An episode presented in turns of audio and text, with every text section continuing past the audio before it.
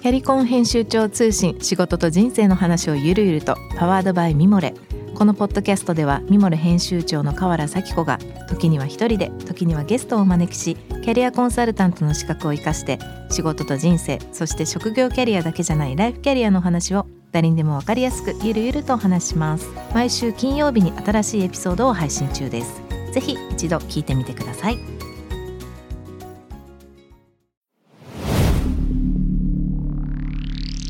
こんばんはナビゲーター中道大輔です。Vision to the Future 日本のカルチャーを作り出すものこと人の魅力を引き出し世界に向けての価値観を共有するクリエイティブプログラムです。えー、3月の29日の深夜2時です。皆さんいかがお過ごしでしょうか？えー、そうですね。まあ連日ウクライナの話が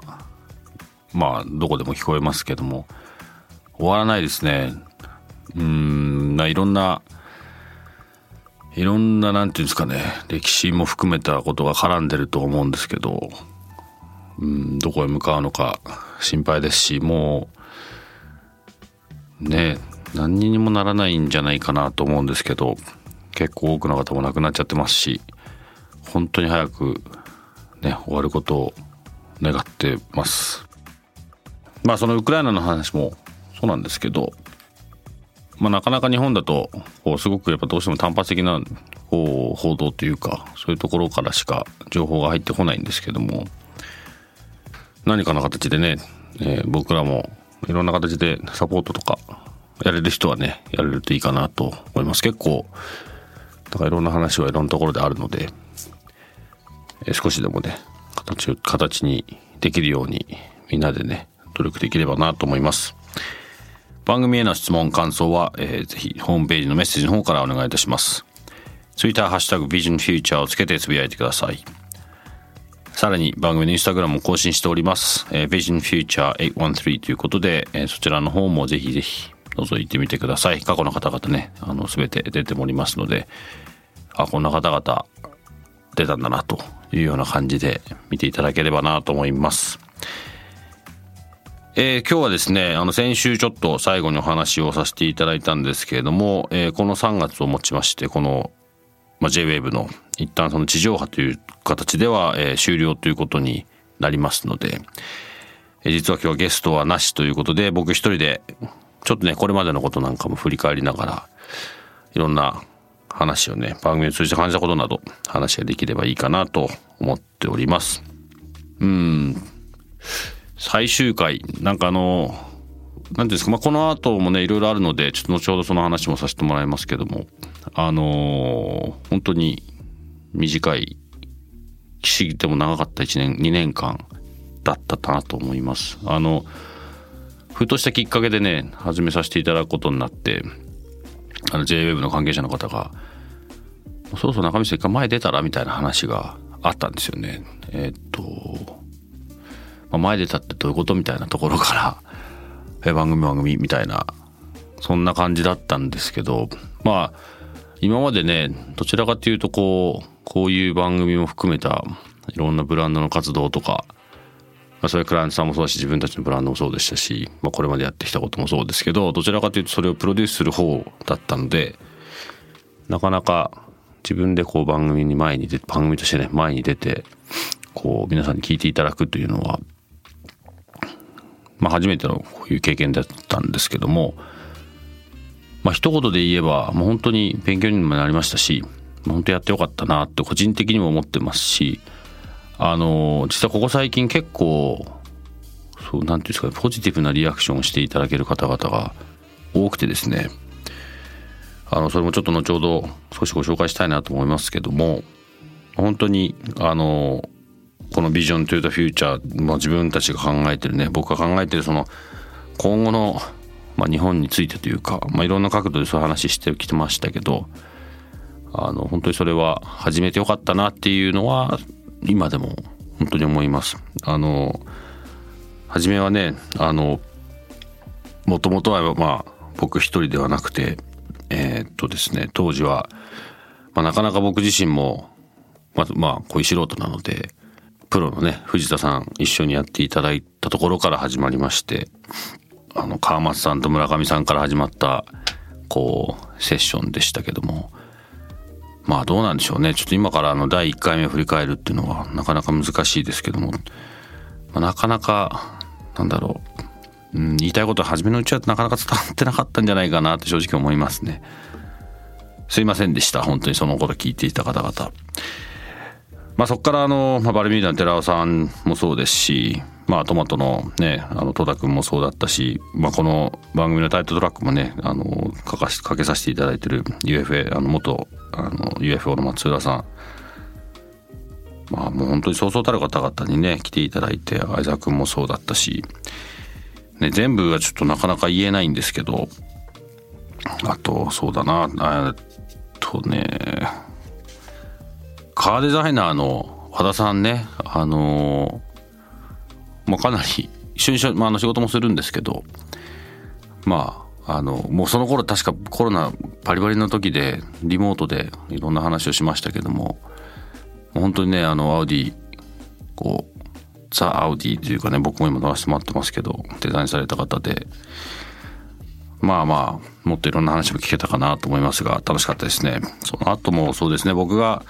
結構海外にいながらリモートでやるみたいなこともまあこの時期ならではだったのかもしれないですけど。あとはそうですねビームスの土井宏君もねまあ実は先週あったんですけどうちのお店で確か収録をしたりあと JAXA の内山さん内山さんの話はね面白かったですね。要は宇宙飛行士になれなかったからこそなるためのあの時のギリギリの話ができるっていうそんなような話がずっとしてもらいましたけども宇宙飛行士を本気で目指す方を目の前にこう話すってまあ僕が今まで普通に生きていた中ではなかなかなかったことだなと思いますし、まあそういう機会をね、あの、与えてもらったこの番組にはそういう意味でも感謝してますが、あとそうですね、あの、田口スピーカーの、まあ、創業者でもある田口さんと、まあ、今ね、代表やられてる中島さんの話も、かなりマニアックな話をずっとしていただきましたけども、あのおかげで実はうちあの、上原キッチンのスピーカー、田口さんの購入させていただきまして、まあ、素晴らしい、素晴らしいプロダクトですね。ありがとうございます。あとそうだな、あのね、ニューヨークの田中というブランドのデザイナーのさゆりちゃん。田中さゆりさんもねえっともう僕も初めてこの番組を通してお会いしたんですけども、まあ、結構ありましたけどこうこの番組を通してこう初めて会った方ってあんま初めてな感じがしなかったっていう人の、まあ、代表的な一人だった気がしますし、まあ、そこから結構いろいろ連絡も取るようになってあの今はね日本とイタリアとニューヨークを行ったり来たりされてると思いますけれどもまあ少しもうコロナもついたんでねまたいろいろできるようになると思いますがまたなんか今回のコレクションも結構評判が良かったみたいなんであのねまたチェックしてみたらいいかなと思いますしあフォーブスジャパンの藤尾編集長も来ていただきましたね。あの、まあ、その後もちょっといろいろ話を続けさせていただきながら先日ですね先週になるのかな？フォーブスジャパンの方のちょっとしたあのオンラインのセミナーの方にも参加させていただきまして、まあ、グローバルマーケティングについて話をするみたいなことも、まあ、やらせてもらったりとか。あと開花堂の八重くんね。えー、っと開花堂なんて本当に僕からするとなんだろう自分のむちゃくちゃ大切にしてた、まあ、これもね結婚式の時にいただいたものなんですけどそういうもう本当日本の老舗のね京都の何て言うんだろうすごく必要なものを必要な形でずっとやり続けてるってそこから少しずつ進化をされたりとかもしてましたけどねカフェやったりとか。彼との話もまたまだね結局この八木君ともお会いできてないんですけど京都に行った時には是非お会いしたいなと思いますね。あとそうですね。バネッサね、スターバックスの、まあ、当時、スターバックスコーヒージャパンのダイレクターやられたバネッサ大島さん。あの、今でもいろいろな話をしょっちゅうしてるんですけども、最近だと、彼女はアウトランキャンサーというね、自分のポッドキャストを始められて、あの、この時来ていただいた時も、あの、癌になった経験からの話とか、まあ本当に1日5キロ、何千日続いてるんでしたっけね。5年とか6年と本気で毎日やられてるっていう話、まあ、そこからいろんな発見されて、まあ、そこで感じてるようなことをあの今もねポッドキャストの方で話し始めてますけどもこの前なんか見てたらオランダに出張したみたいなんですけどどっかの空港でまた走ってましたね。もう執念ですよね。ちょそこまでは僕さすがに難しいと思いながらすごいもうそれ続けるこう心の強さみたいなところはもうリスペクトですよねそういうところ。渡り部のね館長の渡さんも面白かったですね。なんか小柄なただすごい芯の強そうな女性で。うんなんか印象的だったのは彼女がまあ美術館にね来ていただく方はどちらかというとこう有名な作品をチェックしに来ることが多いと。ただもっとね自由にこういうのが好きなんだよなって言えるような日本にしていきたいんだなみたいなことでちょっと話をした覚えがありますけど。そうですね。あの本当に僕もそう思います。あのいい悪いとかっていうのは自分で決めたらいいかなと思うので。まあ渡さんのとこに限らずもっとアートシーンといろんなね一般の日本の人々をもっと近づけるような環境ができるといいななんて思いますが。そうですね。もうその他にもたくさんいらっしゃっていただいてまあここで本当全員の話ができませんけども。まあ本当にここ最近もそうだな。インスティチュージャパンの岡君とかね。この前もその後会いましたけど。まあグローバルでねもういろんなことやられて日本帰ってきてホテルを作ってまたここから新しいことやろうとしてなんてこの前もちょっとこんなこと一緒にできたら面白いかななんてとこまでは話をできたんですけど。まあ本当にあのいろんな方々とお会いもさせていただきましたしいろんな話もさせてもらいましたけどねえ大変でしたね。遠いところとリモートでやったりますそれができたから例えばそうだな。井上ブラザーズのサトシとかも話ができたりもしたのししたんだろうしまあこれからもねその形は続けながらやれたらいいなと思いますけどもね皆さんどうどうでしたかね？ちょっとねあのコメントと頂いてる方がありましてあのちょっとだけご紹介させていただくとすごい長いメールをいいたのでちょっと端折りますけどもモロッコ出身の方なんですよね。ちょっとお名前は伏せ,、ま、伏せますけれども。1年前にこの番組のポッドキャストを今まあ遭遇されて、まあ、日本語勉強され始めた時でしたと。で、まあ我々、まあこのね、番組を通して、こう、まあ提唱するビジョンというかね、こんなことしたい、こんなことになるべきという話、日本の魅力は世界でまだまだ過小評価されてるっていう、まあ話ですけど、まあそれをも、ね、自分もそう思って感動しましたと。それから毎週行かせてもらってて、僕も日本の輝きに貢献したいという昔からあった熱い思いが強くなってきましたと。で、そうですね。そこから今は、えー、今月と言ってますけど、まあ、これは多分ねいつだったかな？23か月前にいただいたので、まあ、今日本にいらっしゃると思うんですけども日本に移住してこれから日本に貢献していきたいと思いますと。いうことでねポッドキャストに取り上げられるよう貢献する人になるまで頑張りますというコメントをいただいたりもしました。あのしっかり取り上げさせていただきましたのでありがとうございます。あのまあこれをこれを見た時はもう本当になんていうんですかねこういうこう表コメントでわざわざ表現してくれたこと非常に感謝してますしあとそうですねまあポッドキャストは今ラジオと違って世界中で聞けるので、まあ、少しでも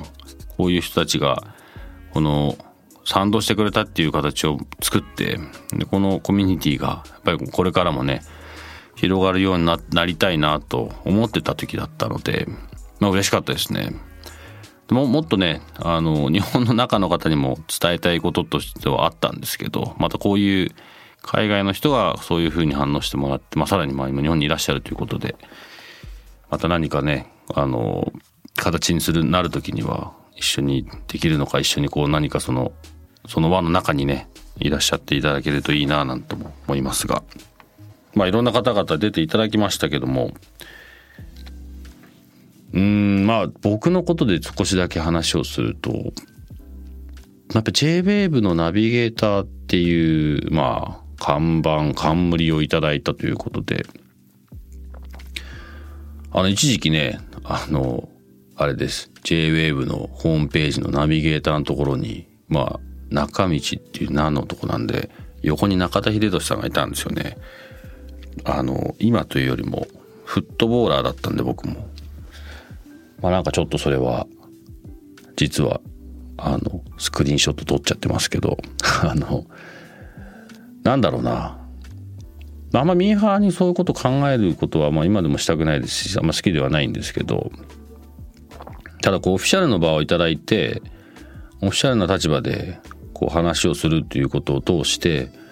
やっぱ自分の中でもいろんなこと考え,、まあ、考えなきゃいけないですし当然、まあ、それによってこう、まあ、今まではなかなか会えなかった人もそうですし話が聞けなかった人もそうですし、まあ、その人の話を聞けたこともそうだしその人に自分の伝えたいことを伝えられたっていうこともそうですし、まあ、それをさらにまあ今ね大体1回なんだ2万人ぐらいの方が述べて聞いてもらってるようなんですけどもうちょっとあんのかな、まあ、それがねちゃんと結構自分の周りも含めてあのまあ生はねなかなかこの夜中の2時というのは難しいかもしれないですけど今だとラジコもそうだし、まあ、先ほどの話そのポッドキャストで世界の、まあ、僕の例えばロンドンとかドイツとかアメリカの友人たちが、まあ、聞いてるよって言ってくれたり、まあ、そういうこう反応があったりその自分の頭の中で会社を通して話した話がこういうオフィシャルの場で話をすることによってこうだんだんだんだんその賛同してくれる方が具体的に見えてきたっていうこのプロセスは、まあ、本当に一番良かったなと思いますね。なのでまあもともと今この番組を通して話してる話というのは僕がリーバイスを辞めて自分の会社を作った時にまあ、何かしらそこに向かっていくこう形を仕事を通してやろうっていうふうに決めたところから始まってるんですけど、まあ、そういう意味ではあの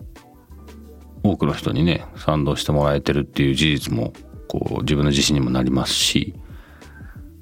まあ、ここからまたこのステップは次に広げていきたいなと思ってます。なので、まあ、まあこれ実は番組始まった時から話してるんですけど、まあ、ここで出会った方々、まあ、それはリスナーの方々もそうだし、ここに本当に出てきていただいた方々と、まあこの番組で終わるだけじゃなくて、ここから、まあ、次のね、何かしらのこうムーブメントを起こしていけるような形を作っていきたいなという話をしてました。ただまあコロナの影響もあってなかなかそれが具体的には進まん、進んでないのは今現実なんですけど、ちょっとね、それは、こうご期待していただきたい。あの、まあ先ほど言った通り、これはインスタと見てもらえればわかるんですけど、本当に、なんだろう、いろんなカテゴリーのいろんな考え方を持った、まあ有名な人も当然いましたけど、そうではない人もたくさんいましたし、ただ、ほぼ全員と共有できてるので、このビジョンって。だから、まあ、イベントなのか、オンラインでも、何でもいいんですけど、ちょっとね、頭の中にあるただまだ、なかなか、こう、具体的な話はなりな、慣れてないですけど、僕が勝手にも思ってるのは、こういう方々とみんなでもう一回ね東京世界の地図のまあ真ん中じゃなくてもいいです。東京をもう一回世界に見てもらえるようにね見てもらえるって言ってなんかちょっとずぶへりくだって言い方しちゃいましたけどあのまあ、まあ、きちんとした形で東京を世界に見せようというような活動をまあカルチャーを通してできたらいいかなとなので、まあ、単なる音楽イベントとか、単なるアートイベントとか、単なるこうビジネストークとか、そういうことではなくて、まあ、それが一つの目標に向かっていろんな形でこうミックスしていけるような形ができたらいいなと、企画の方向性としては考えてます。もしあの、一緒にやりたいと、スポンサーしていただけるような方なんかいたらね、ぜひ声をかけてください。これからちょっとそれを具体的なあの案にして形にできたらいいななんて思ってます。そうですねあとはうんまあこのどうだろうな番組を通してというよりかはあのーまあ結構聞いてが聞いていただいてる方々にこうどういうふうに伝わったかっていうのをやっぱり知りたかったっていうのもあったので、まあ、一度ねそれがフィジカルの場所でそういう方々と一緒にこう次のステップのディスカッションをしたり次の話を聞いたり反応を見させてもらったりもうちょっとねそういうふうなこうインタラクションができてくるときちんとこのコミュニティみたいな形が広がってくるので、まあ、それで、まあ、1人より2人の方が強いですしね。2人より10人10人より100人。みんなでねそのもったいないっていう日本のまだまだ知られてないところをきちんと表現できるようなこうファーストステップができるといいなと思ってますがなんかいいアイデアもしあればねそちらももう募集中です。そうだな。これなかなかあのそもそもおしゃべりな人ではないのでまあうちの奥さんなんかに言わせるといつも言われるんですけどねえどうなんでしょう。あの大変ですよね。こう一人でずっと喋るって。本当にいつも他の方々の番組とか聞いてるとすごいなと思いながらねあの僕もどう頑張ろうか今考えながらも話してますけど どうでしょうか。そうですねちょっとうんここ最近のそうだなまあこの番組を通してっていうこともそうですしまあ先ほどもお伝えした通りうちの会社のビジョンみたいな、まあ、僕のビジョン会社のビジョンとこの番組が結構セットになって話してるのでまあここ最近のうちの会社の話を少しするとですねまああのキッチャンカンパニーという会社なんですけどまあ大きく言うとそのまあ以前ねこの番組に出ていただいたようなパルミューダさんみたいなそうクライアントさんのまあビジネスをブランドとしてどうやってまあ主に日本からこう世界にどう出せるかっていうところもそうですし、まあ、国内の活動のこともそうですし、まあ、いろんな形でサポートさせてもらってる部分と、まあ、この番組で何度か話させていただいた上原キッチンのようなね自分たちでこうどういうふうにブランドを作っていくかっていうその大きな2つがあるんですけどその大きなその傘になってる部分が、まあ、このビジョン・トゥ・ザ・フューチャーのようなあの日本をどうきちんとコミュニケーションしてビジネスをするかクリエイティブとカルチャーとビジネスっていうのをどうセットにできるかみたいなことなんですけど。そうですね。このこの1年2年というかコロナ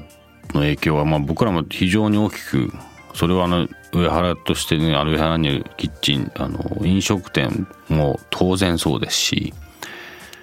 あのブランドのサポートするクライアントのビジネスにとっても非常にやっぱり大きな影響がありましたけども、まあ、ここへ来てこうやっぱだいぶ活動が再開されてる感っていうのは僕らも感じるようになれましたしあの、まあ、特にそのクライアントビジネスとしてもいう言い方をしてますけど、まあ、そのビジネスとコミュニケーションとまあそれをこうどう表現するかみたいなことをきちんとミックスした話をしてるんですけど、まあ、そこに対してのちゃんと何て言うんですかねそのニーズみたいなものがすごいこうまあ感じます。うんとこれは今までもなかったわけではないと思うんですけどおそらくですけどすごく大きな流れとして感じるのは例えばそうだなこう広告的なコミュニケーション広告のためのコミュニケーションで広告を作るためのクリエイティブみたいなものは僕らはあまり、まあ、信じてないんですけどそれを結構理解してもらえるクライアントさんがだいぶ増えてきた気がしますね。あのまあ、最近ですとちゃんとブランビジネスにとってその会社のパーパスとは何かみたいなところをきちんと見、ま、あの、ね、世界をベースにちゃんと見ようっていう流れが、まあ、サステナビリティの流れから出てきてるんだと思うんですけどそういうことをきちんと意識するとうんなんか物を売るためのセールスプロモーションではなくて自分たちが信じてる未来に対してどうやって社会そのそのそのここに行くまでの間の社会に対して自分たちがどうやって貢献できるかっていうことを真剣に考える、まあ、会社ブランドが非常に増えてきた気がするので、まあ、だからだと思いますけどそのものを売るというよりかはその自分たちのやってることをきちんと伝えたいっていう、まあ、結果的に言ってくれる会社ブランドもが増えてきたのが、まあ、その一つの大きな原因かなと思いますけど、まあ、そういうのがねどんどんどんどん広がってくるとあのー、まあ結果的にこういらない消費もなくなってくるしなんだろうなこうなんかあまり目的のないクリエイティブみたいなこう言葉で少しちょっとごまかされてる気もするような内容のこう広告とかコミュニケーションもどんどん減ってくんじゃないかなと思ってるのでまあなんだろうなこのメディアの日本のメディアの問題みたいのはこの番組で何度か話してますけど、まあ、そういう意味でちゃんと淘汰されてきちんとした方向に行く、まあ、きっかけにコロナがなってるのかななんとも思ってます。いい意味でね。あと上原キッチンの方はですねまあまあ昨日えー、この収録のしてる前日前々日からマンボウが全て解除されまして。まあただそれあれですよね。ほとんどの飲食店もそうだと思いますけど、まあ、マンボウ解除されました。じゃあ用意どんでいきましょうと言われても、まあ、なかなかできてないとこも多いんじゃないかなと思います。それはお店側の、まあ、ある種の準備もそうだしお客さん側もそんな夜中まで飲まなくていいじゃんみたいなそういう流れはまあ、僕自身も含め多分あると思うので、まあ、一旦うちの店はあの、今まで通りちょっと一旦9時で終了しようかなと思ってはいますが、まあ、うち別にそもそも夜中までやってる店でもないので、まあ、時期を見て、まあ暖かくなったら少し夜も広げていければなぐらいな感じですけど、まあ、ただやっぱり人は戻ってきてる感じはありますしあの、まあ、そういう活動はね経済活動というか美味しいもの食べに行ってください。うちに限らず。あのー、まあ家にこもってることも家にいることも大事だと思うんですけど外に出ていろんなものに刺激を受けて次のまた新しい変化を見つけていくということもね人にとっては本当に大事なことだっていうのも気づかされてると思うので是非そちらの方もややってほしいなと思います。もともとまあその前も話しましたけどもわざわざ僕らが飲食をやってるというのは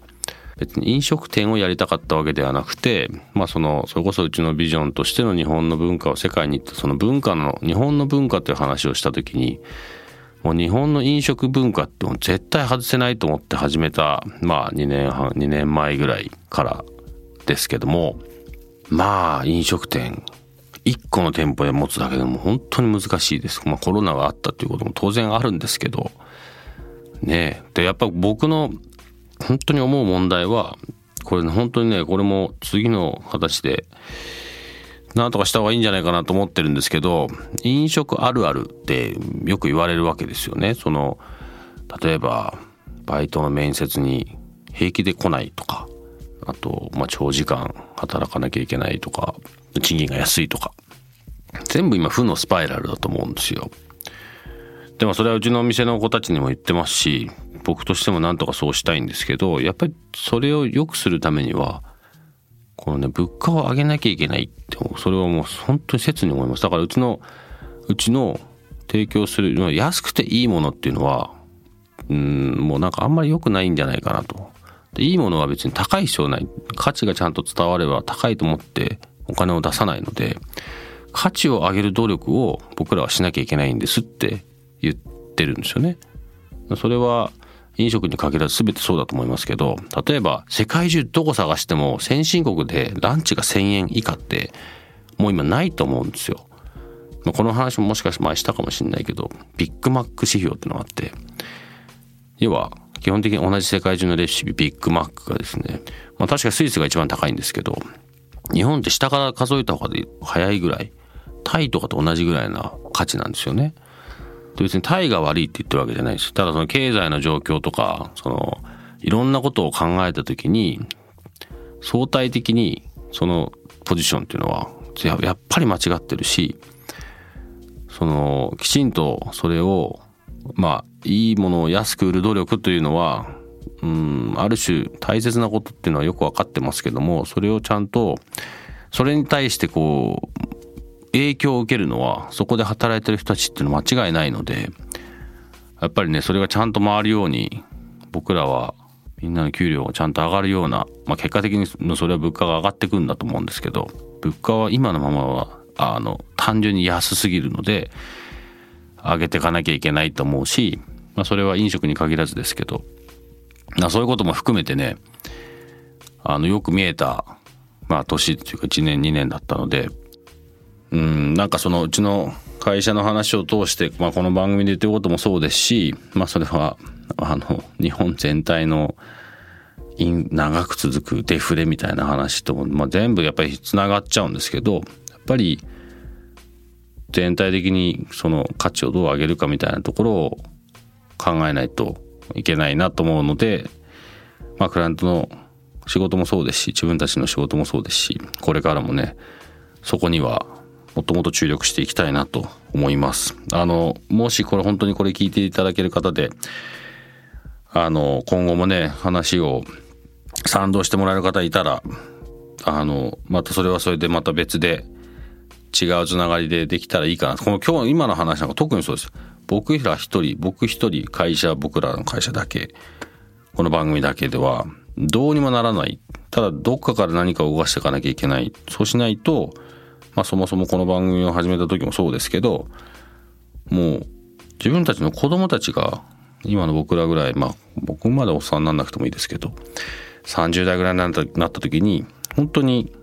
今の日本とは全く違うような状況になっちゃうというのは目に見えてるので早くねその一歩をあのみんなで大きな力にして踏み出していきたいと思います。実はね僕もあの今月末から来月1ヶ月間ちょっとイギリスの方にまたちょっと戻るんですけど、まあ、久々でもないんですけどね。あのー、ちょっと行ってきます。うん。もうイギリスはもう全てコロナに関する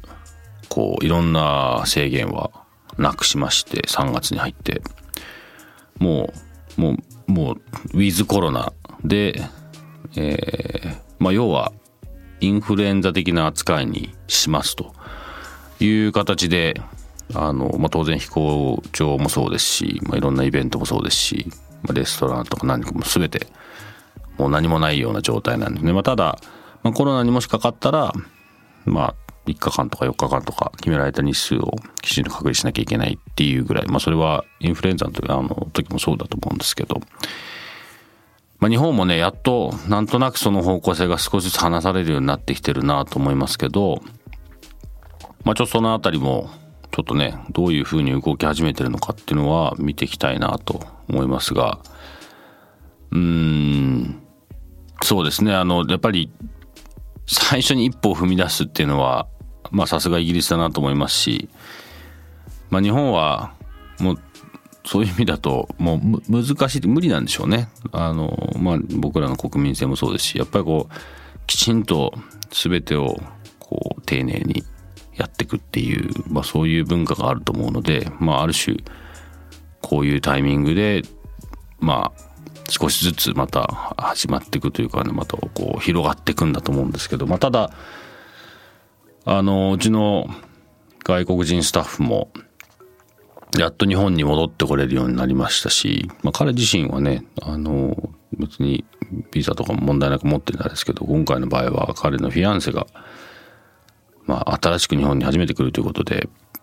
なかなか本当もう何年何ヶ月なんですかね34ヶ月5ヶ月ぐらいあの、来る予定だったのが来れなかったので、まあそういう意味でもまた少しずつ、まあ、あの、元に戻っていくというか、新しい環境の中で次のステップが見え始めてる今日この頃なんだろうなと、まあまた早くね、もっと旅もしたいですし、いろんな刺激を受けに、まあ日本国内もそうだし、海外のこともね、もっといろんな人ができるようになるといいなと思いますし、なんかさっきもどっかニュースで話してましたけど、春の航空会社の予約が去年に比べて3、40%増えたみたいなこともそうだと思うので、まあ、ワクワクしてると思うんですよね。このまま何事もないような形で、またどんどん増えていくといいなと思いますが、皆さんもね、海外の予定とか旅の予定ありますかね？ゴールデンウィークとかも来ますしね。あの楽しんでいけたらいいんじゃないかなと思います。J-Wave. Vision to the future. 中道大輔が2年間お送りしてきました「Vision to the Future、えー」そろそろお別れのお時間です。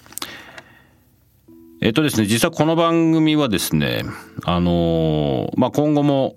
えーちょっと形を変えて継続していこうというふうに今話してましてまああのスピナーをね中心に音声コンテンツということではこれまでもやってきましたけどもラジオ番組ということではなくて音声コンテンツとして今よりも結構強くなって、えー近々また始めようというふうに考えてますのでそちらの方はちょっと今はまだ正式に具体的な発表はできないんですけども、まあ、ツイッターもそうですしあのまあリリースもそうですしインスタもそうかもしれないです。あの、いろんなところでできる限りのところから僕ら側も発信していきたいと思いますので、あの、ぜひ聞いていただいている方もすぐにまた始まる予定ですので、その時もまたよろしくお願いします。そしてね、この、まあ、2年間、えーもう何回やったかわからないですけども、本当にこう、長い間、辛抱強く聞いていただいたリスナーの皆さん、本当に心からありがとうございました。そして、まあね、番組のスタッフもそうですし、JWAVE の皆さんにもこのような機会を、えー中道大輔に与えていただきまして、本当にありがとうございます。先ほども話しましたけども、僕自身も非常に勉強になりましたし、なんかいろいろといろんなつながりもできましたし、もうちょっとね、これが大きな形で次に行ければいいかなと思ってますので、まあ、そちらはね、今後もぜひぜひご期待いただいて、よろしくお願いしたいと思います。えさらに番組のインスタグラムも、え更新しています。今日はね、最後なので僕になるのかもしれませんが、えー Vision Future 813ということで、これまでのゲストの情報も、えーいろいろと発信しています。ぜひぜひチェックしてみてください。それでは Vision to the Future ここまでお相手は中道大輔でした。本当に2年間どうもありがとうございました。See you next time だね。多分スピナーどっかになるんでしょう。あの、近いタイミングだと思います。それまでごきげんようということで See you soon. Ciao.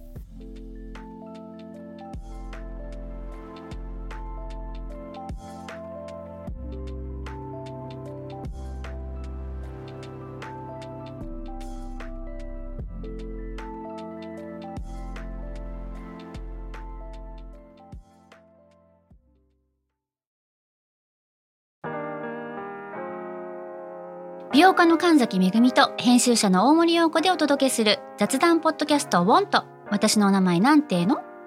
ふと私って誰なんだ？と自分がぐらついてしまうそんなあなたと毎日を楽しくするサバイバル術を一緒に考えていきます。ウォンとは毎週水曜日朝5時に配信。ぜひお聞きのプラットフォームでフォローしてください